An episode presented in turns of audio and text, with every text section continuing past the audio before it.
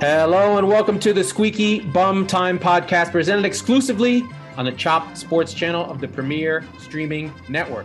We are recording this on Thursday, May the 4th. May the 4th be with you. I am your host, Laurent Courtines. In this episode, Manchester United lose in squeaky bum time to Brighton. Arsenal pile misery onto an abject Chelsea, and we celebrate Napoli winning the Scudetto for the first time in 40 years. But first, Big Sam is back and what we can learn from new old managers. We've got to get our things out of the way. Please like, share, and subscribe to the show. It means everything. If you're on YouTube, follow on YouTube. We're doing shorts there. You can listen to the show there. If you're on TikTok, follow us on TikTok. We are everywhere just for you. So let's get into it. I've got a great little rundown, but I do want to start with our friend Big Sam Allardyce returning to the Premier League. Uh, for those of you who may not know, Sam Allardyce is a very traditional English manager. Uh, he's from he's from the north. He's got a thick accent and he's a big man. Uh, famously kept Bolton in the Premier League from 99 to about 2007. Famously brought West Ham up um, when they had gone down, and they've been in the, in the league ever since. Famously would claim that he had never gotten relegated. Uh, he has a bit of a chip on his shoulder in that he thinks fundamentally that he's not respected as an English manager who's from the North. So in his press conference, oh, he's taking over for Leeds, who just fired their manager, Javier Gracia. Um, and they needed to fire him. But I do want to give you the backstory on on on Allardyce, who's famous, who's just one of the characters of the league, and one of the things that makes the Premier League so interesting. Um, these larger than life characters and beings, especially the managers, who we don't have that much access, and we want characters. And Sam Allardyce is one of those characters. In his press conference, he said that he was as good as Pep, as good as Klopp, as good as Arteta in terms of knowledge. Uh, not better, but as good. And I thought about that for a minute, and I thought, you know, there's a little bit of a disrespect for English managers, rightfully so, most of the time. Look at look at uh, Brendan Rodgers, who's Irish ultimately. Look at Potter, who just got sacked. Look at Steven Gerrard, who is terrible. Look at Lampard, who is terrible. Uh, so some of it is earned, but I think we should go back and sort of respect some of the older managers who who've forgotten more football than a lot of people. Um, as much as Klopp and Pep and tactics are interesting, it's still the same 11 players moving around in the same formations. Um, we give a lot of credit to Pep for doing innovative things, but let's be frank. What he innovated this season was going back to the WM, which was by Herbert Chapman in the 1930s. So there's not much to innovate. And Sam Allardyce was an innovator. When he was at Bolton, he was the first to use statistical analysis. He rightly identified long balls for his team that suited his team. He used psychological profiles. He um, he used statistical analysis. He used sports science, all that stuff. And he really had Bolton in Europe a couple seasons. So he's a very progressive manager, but in the guise of a traditional English football man. And he has his work cut out for him at Leeds. Leeds currently sit only on goal difference out of the relegation zone and had just finished giving up the most goals in a month uh, in the Premier League. Gracia seemed burnt out, seemed resigned to being relegated. Already has done an, an interview on The Athletic, like, hey, yeah, it was tough. And there's a lot of stuff going on behind the scenes with a lot of these clubs. I think the interesting thing is with Roy Hodgson coming in and Sam Allardyce, and you know we're seeing and and at a, to a lesser extent we saw Neil Warnock come in at Huddersfield down in the championship and rescue them from relegation. These are these older English managers who are northern, who have made their life football, and they they don't get a modicum of respect that I think that they deserve in that they know the game, they know their country, They know what it takes in these situations. So when I say these situations, I mean relegation fights, getting stuck in, playing for the shirt, bringing that Englishness that I think um, really is a key factor in winning the Premier League. You've got to have Englishness. You cannot win in England without Englishness. And that's fight, desire, getting stuck in, understanding the rain, cynical fouls. Just each league has to embody its country. And I think one of the things that's interesting, and, and I'll and I'll get it, we'll get into the results of the week because it was a weird match week. One of the things that I think about with uh, Pep this season and City this season with Haaland is as much as Pep Guardiola and the English football institution, which Sam Allardyce is from, he has changed in terms of tiki taka and, and fancy football. English football has changed Pep. What are we seeing this season with City? Four men at the back, winning games with headers, a big number nine, getting crosses in, 4 4 2, WM. So he's reflecting the culture back on itself. And I think this city side and ultimately is going to win because of its Englishness and because of its fight and because of its spirit. And that spirit, fight, and Englishness is going to be a theme throughout this episode because there are teams that have it and teams that don't. So let's get to it. This week was interesting. Uh, we had a game on Monday, which I covered. We had a game on Tuesday. We had two games on Wednesday, and we just had a game today. We'll go through uh, the games through via their importance. So let's get to it. First, uh, on Monday, sorry, on Tuesday, Arsenal defeated Chelsea 3 1 at the Emirates. And let me tell you something about this game. Oh, no kidding aside, this was the worst performance I've ever seen by any high level team in my life. Frank Lampard should be fired or the team should be fired. This Chelsea side gave absolutely zero fucks about winning this game. They were played through, they didn't run, they didn't close down, they did absolutely zero. And within 35 minutes, Odegaard had scored twice and Gabriel Jesus had scored. And this game was over. Aubameyang played the number nine. Inexplicably, he gave up on Chelsea once Tuchel was fired anytime he plays, he does nothing and gets pulled off at halftime, which is exactly what happened. That is a mark on Frank Lampard. What are you seeing in training that you think this is a good idea? Um, Raheem Sterling did nothing. Noni Madueke, one of the young players, he actually worked hard. I thought Sterling was trying the midfield of Fernandez, Kante, and Kovacic, nothing. Uh, Kante was doing his Kante things, but no one was working with him. They just was nothing from this group. They even dusted off the corpse of Cesar Azpilicueta, who shouldn't have been playing on this team three years ago. And the fact that he gets dusted off and plays is shocking. Um, there's there's an indictment here on Chelsea that is beyond fairness or possibility. They may not win another game. There's nothing in this team that says they care or want to care. And I think it's really important to sort of recognize the levels of this team. Let's go through some of these guys. Aubameyang is an international for his country, Gabon, via France. Raheem Sterling is a England team regular up until this last uh, World Cup. Um, Enzo Fernandez won the World Cup in the midfield, was young player of the World Cup for Argentina. Uh, N'Golo Kante, two-time World Cup champion. Mateo Kovacic plays regularly for Croatia in a midfield with Luka Modric. Cesar Azpilicueta, Spain international, many caps. Wesley Fofana on the England squad. Thiago Silva, Brazil's captain, and Ben Chilwell, who missed the World Cup from a knee injury, along with Kepa Arrizabalaga, who has been in Spain. This is not a bad Chelsea squad of individual players but it is the worst team in the league. They have no co- cohesion. We use a term a lot, right? We have a lot of uh, a lot of DEI stuff, right? We have anti-racism. Chelsea are an anti-team. Everything about them is disconnected.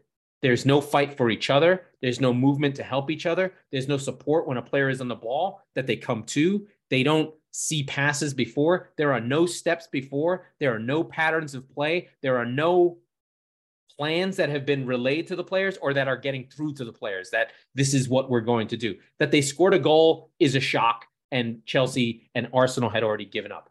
That's Chelsea. That's how bad it was. Frank Lampard should walk away, frankly, because he's never going to work again if he continues with this team.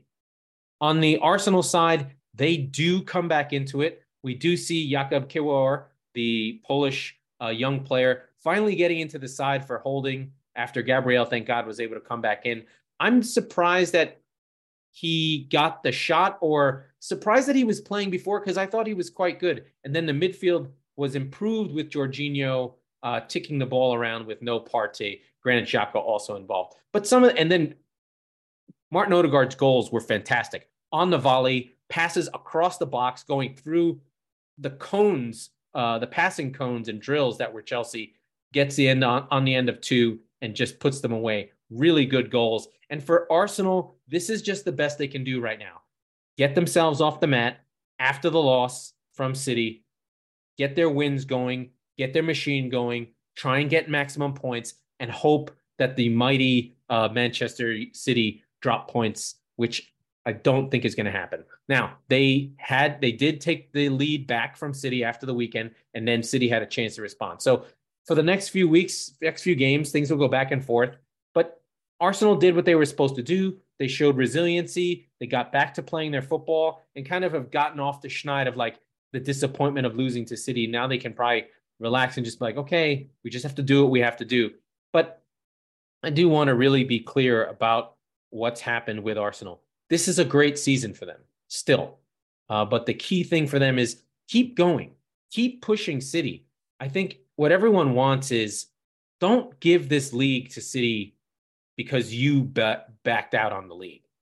Push it till the end. Never give up. People will remember that. I think people respect the Liverpool sides that lost to City in those two seasons because they never gave up. They didn't blow it. They just sort of the points dropped here or there, but they they never down tools. They never lost their energy. They always tried to win. I think Arsenal should stay in that vein, and they do have a very, very, very tough fixture in that they do have to go to St. James's Park and try and get something from Newcastle this weekend. And we'll go through the games later on as we go through it. But a good performance overall for Arsenal, and they should feel proud about where they are. Um, easy, easy game. Did what they do, get their three goals, and then shut the whole thing down. Easy stuff there. Um, only item was, you know, Gabriel did come off a little injured, but nothing, nothing too bad there. Um, Kai Havertz came on, Gallagher came on, Mudryk came on. Nothing changed from um, from Chelsea. They did nothing. They are awful and might not win another game again. I really mean that. It's that bad. It's a freaking catastrophe and that bad. So, Chelsea fans, cover your eyes because it's getting worse before it gets better. So, within the title race, City maintain our top position. We, uh, City, do defeat the great and powerful West Ham at home. Uh, it was tougher than I'd expected, but City were really in control of this game. Although West Ham did make it hard for about a half. Um, but I don't, it didn't, I didn't feel worried. There were moments early in the game where I was like, when is this goal going to go in? Because uh, Rodri had a pat, had a shot that literally just rolled across the front of goal, uh, hit both posts or curved around the goal. Pretty incredible uh, off the woodwork there. John Stones off target. Uh, a lot of stuff that you felt like maybe City had a shot at, but you know, Ederson had to make one good save versus uh, Bowen in the first half, but City were in control, and um, you felt like it was inevitable. But it was a worry. I thought that you know um, the back three of the three at the back of West Ham made it hard. Ogbonna had a good game, got his head on everything uh, until uh, late in the game when things got a little bit trickier for him. Um, Flynn Downs came in for um, Declan Rice and played a good game. Young player uh, that that um, that Moyes brought in, but on 50, cometh the moment, cometh the man. Foul outside the box. Incredible cross from Riyad Mahrez. Nathan Ake back in the side his first game. He puts it in. Incredible stuff. Then, you know, City are very happy, very proud. Big moment for the team. We're feeling good. Uh, but then, of course, Grealish on the break off a turnover from Bernardo Silva, passes it into Grealish. Grealish holds it, draws draws the defense. They're on the break. Erling Haaland through the middle, times his run, chips the goalkeeper. It's gorgeous. He does his restful pose and scores his 35th goal in the Premier League, setting the record for the Premier League. This is Erling Haaland's first season, and he has set the record for goals in the Premier League, breaking a uh, record set in 1994. So if I did the math, that's almost 30 years, a 29 year old record. So uh, kind of a big deal. Uh, I like to put these things in context. Um, you know, I don't know. I, I, I think about like other sports records, and you kind of just go, oh, you know, things like that. This is like 1994. This is when the Bulls were winning championships. That's how long that goal record has stood. And now he's broken the dam, and he's probably gonna break another record. I think last episode I waxed poetic and did the hyperbolic um, Erling Haaland talk because he'd broken 50 for the season, but now he's on 51, and now he's um, now he's got the Premier League goal record. His next step is to break the all-time English football single season record set by Dixie Dean in 1928. Famously, um, Babe Ruth chatted with him and he said, how much money you making? And he's like, oh, I had a better year. Almost the same season that Babe Ruth hit his 60 home runs, Dixie Dean scored his 60 goals. Now, the context was totally different. The offside rule barely existed. It, it existed in a different way. Teams would play a 2 2 6 with six attackers. It was just a much different game. And I think Everton, the season that Dixie Dean scored those 60 goals, scored 105 goals as a team, which was quite a lot even for then. So Dixie Dean, record in sight. I believe Erling Haaland has a potential of 10 more games uh, with the Champions League and the FA Cup final. Um, could he get 60? Could he get nine more goals? That record is in doubt. It's possible, uh, especially City play Leeds this week and facing Big Sam. Um, he might score four. Uh, Leeds are very bad, and um, uh, Sam Allardyce has a lot of work to do. But uh, City play well. Um, for West Ham, uh, this game, they didn't score a goal. They're still on 34. They're not quite safe yet. They're four points above the relegation zone. So they're kind of on the periphery uh, of it. They're one point, a win, two draws away from safety. Been a bad season for West Ham in the league, but I've talked about them a lot this season. They've just been kind of unlucky. Bowen didn't really quite hit his heights. They tried to integrate uh, Scamacca and a few other creative players, Paqueta, who's been playing more and more often. But Moyes always has this problem of he's unable to integrate a new group. He sort of has to play his one way. And I have a feeling that when the season ends, they're going to let Moyes go and try and expand this squad to another level. They'll probably be in the relegation zone and then have to bring Moyes back. But uh, we'll see where they are from there. Um, Fabianski made some great saves in this game, and the regular crew from from West Ham were in this game. But you know, interesting stuff. I like West Ham, and they still have um, they still have the Conference League to play. They're playing AZ Alkmaar uh, in in their schedule, still going. AZ Alkmaar, I want to get that right. Uh, and then on Sunday they play Manchester United, who are coming off a pretty poor, well, a tough performance. I wouldn't say it was bad, but to West Ham's point, they're now on three losses in a row. They'll feel hard done by the Liverpool result, which I thought they were in decent shape on, and Crystal Palace, where they shipped four goals, and now they're shipping goals for fun. Two against Liverpool, four against Palace, now three against City. They've got to get their defensive solidity back so that they can get their win and try and see this season out. They still have Leeds and Leicester City on the schedule. So they are very much in this relegation conversation, but I'm very doubtful that they will go down. They may even just stay on 34 and be able to finish this thing out. I doubt they'll be in trouble. Uh, we should go on to other teams chasing the top four. We have our friends at Liverpool who are on a Liverpool renaissance right now. They defeat Fulham 1 0 on a penalty, uh, two Mo Salah dispatches. They put um, Fulham away, who are having a bit of a hard time. I thought Fulham played quite well in this game. They did show fight, but away from home against full against um, Liverpool is a tough result. They get their goal, Liverpool, and they sort of are able to see Fulham out. I think this is a really interesting type of result for Liverpool where they did grind it out. They did not have to do uh, a full on attack. They actually had some control in this game. Uh, the Trent Alexander in the midfield experiment seems to be going well. He was second in, in chances created for the game, led the team in passes, passes attempted, touches, everything. So what's happening now is um, Liverpool are funneling everything into Trent Alexander Arnold, and he's able to dictate play within these games and get his ability on the ball into different places. And it's changing the way Liverpool play. I'm like I said a while ago, I'm so surprised it took Klopp this long to make this change. It seemed as though he was never going to make a change. I guess he had to wait and see how it was until everything was done. And now he feels good about where he is. But I think another thing that's sort of changed this thing is Luis Diaz being there. There's a lot more solidity. There's a lot more, lot more options. The up front, all the, the, the front four are all there now. You've got Jota rotating in and Nunez rotating in, and Gakpo seems to be a player that Klopp really likes. Seems to make a difference every time he comes on. So a lot of interesting stuff going on with Liverpool as a new group. They try and regenerate with Harvey Elliott and Curtis Jones, and they're going to let James Milner go with you know a lot of young players. They're still pretty young. You know, we have to remember Trent is only 24. He's got a long way to go. I think they probably have to start thinking somehow about Van Dijk, who's now played way too many minutes, is going to be 32.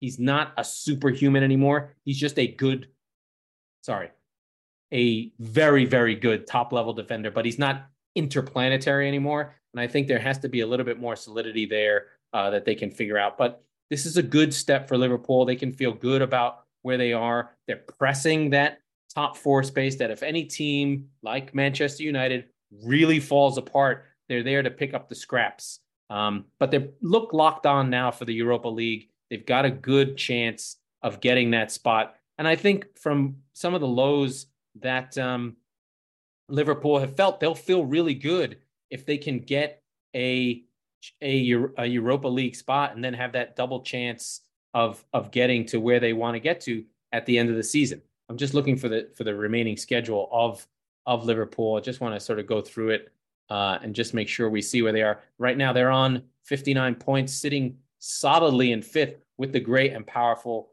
um, Brighton right behind them because you know Brighton are the best. They still have Brentford at home, Leicester away, Aston Villa at home, and then they round the season out away at Southampton. So tough games, but doable. I think Aston Villa will be tough. Leicester City will be fighting for their lives, and then a home game versus Brighton isn't so bad. But they are now on a five game winning streak, unbeaten in seven after they had lost to Manchester City and really effectively put their top four chances out the window. But, you know, they are in decent shape. They, you know, they took, they took they took that loss to heart and moved forward from there. So good stuff there. Things have changed.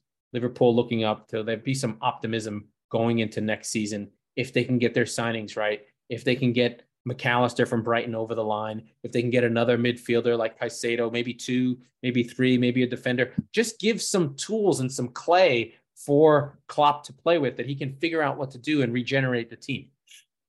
So good stuff all around there for the great and powerful Liverpool who move through and uh, get near the top four. But we have to talk about the game of the day just today. Today, today, today, Man United go away to Brighton. Brighton wins 1 0 on a VAR assisted uh, handball result that uh, Alexis Mac Allister put away in the latest scored goal in Premier League regular season history. In the 98th minute, um, they get their goal. Uh, it was a fantastic game. Just whenever Brighton are playing, you know, you just have to watch them. They're fucking fantastic. They took it to United. Uh, it went down to the end in the 90 plus nine minutes, so the 99th minute, the 98th minute, when the penalty was actually taken. Just a fantastic, fantastic, fun game. Um, the boys were taught, we were all chatting with each other during the game, and just how great this game was. And it was nil nil. And how we need to really, like, for the neutrals and people who aren't big football fans, you see the result and you're just like, it's nil nil.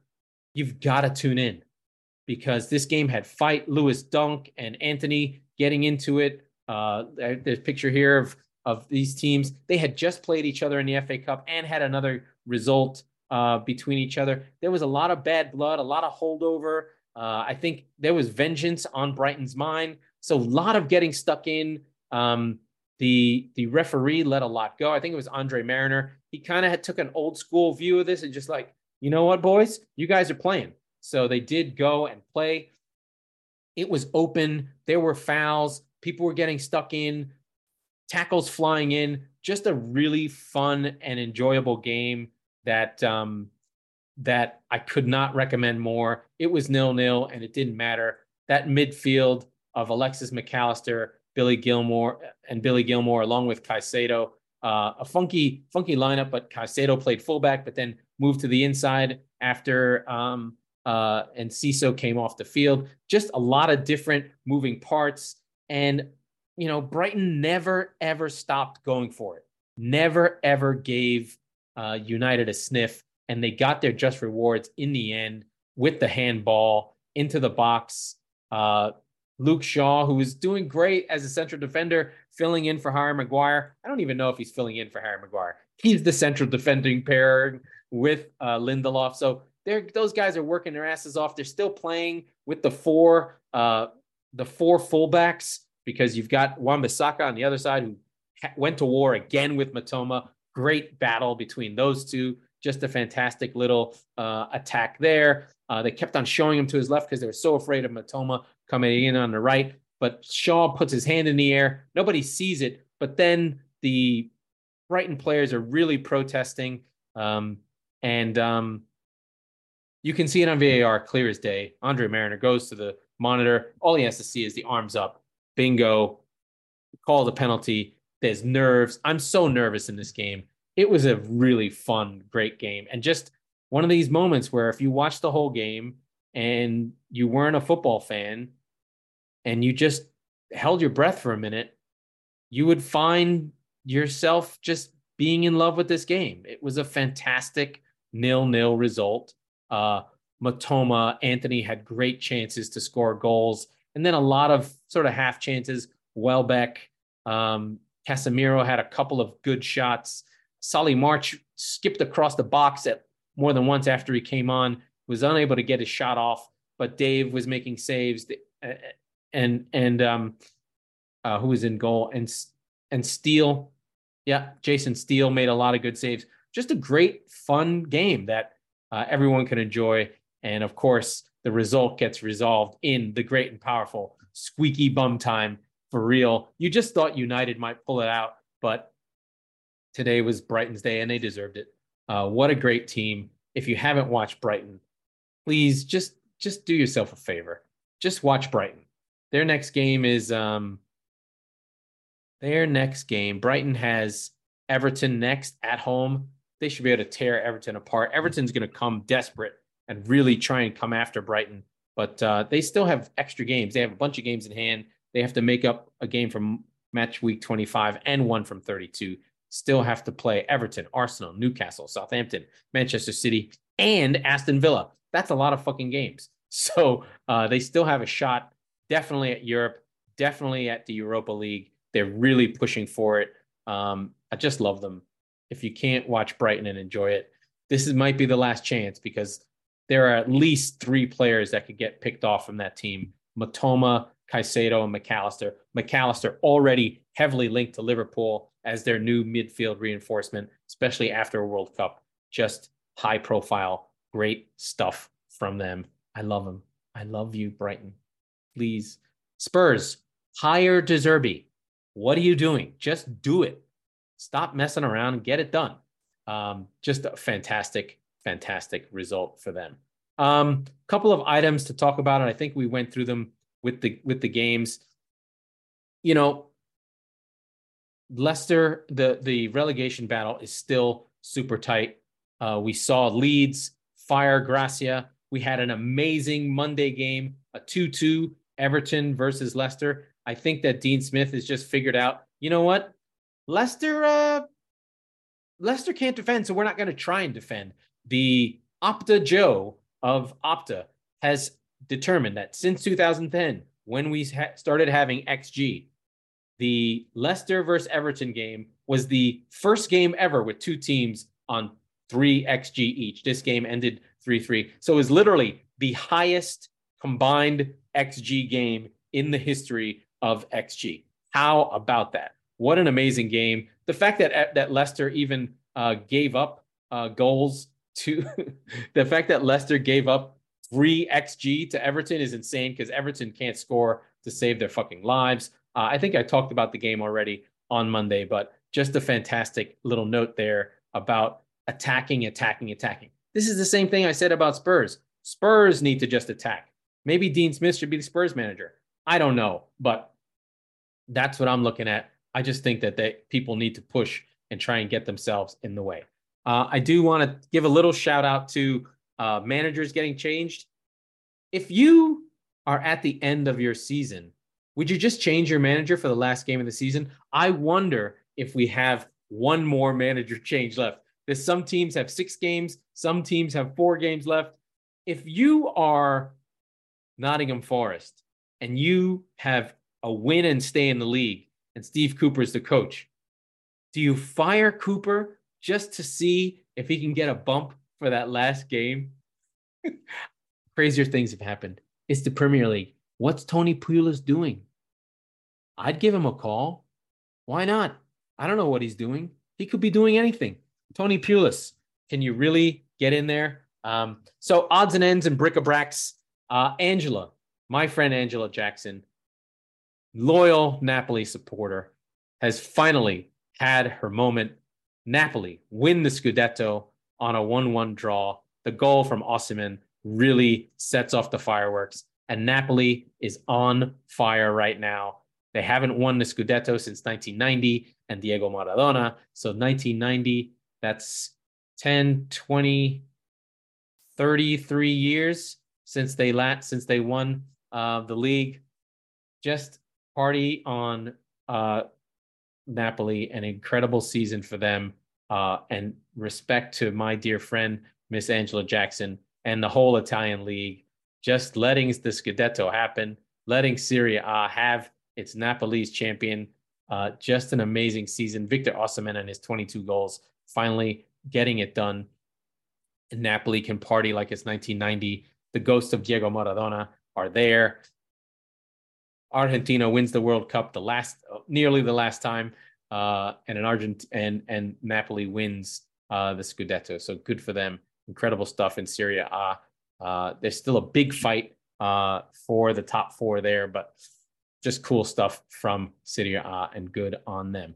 Another thing, I do sometimes cover the Women's World Cup, but in this case, this is the Women's UEFA Champions League. England had two semifinalists. Chelsea bow out to Barcelona, and then Arsenal lose to Wolfsburg and André Popp and the Germans. So the Women's Champions League final in Eindhoven will be Barcelona Feminini versus the great and powerful Wolfsburg from the German league.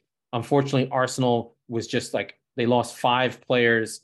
Uh, even their their talisman, who's been out for the season, Vivianne Miedema. They lost the captain of England, Leah Williamson. They just didn't have enough to overcome uh, Wolfsburg, who were just like a sit back, play deep uh, kind of team, and just got hit on a break. Made a mistake playing out from the back, and Arsenal's ladies bow out in the Champions League. No English team no English women's team has won the Champions League yet, but they are knocking on the door. The Women's Champions League is really hard to win. It's really hard to make it even past the qualifying rounds. Uh, Lyon, the defending champs there. Uh, let me see if I can figure this out.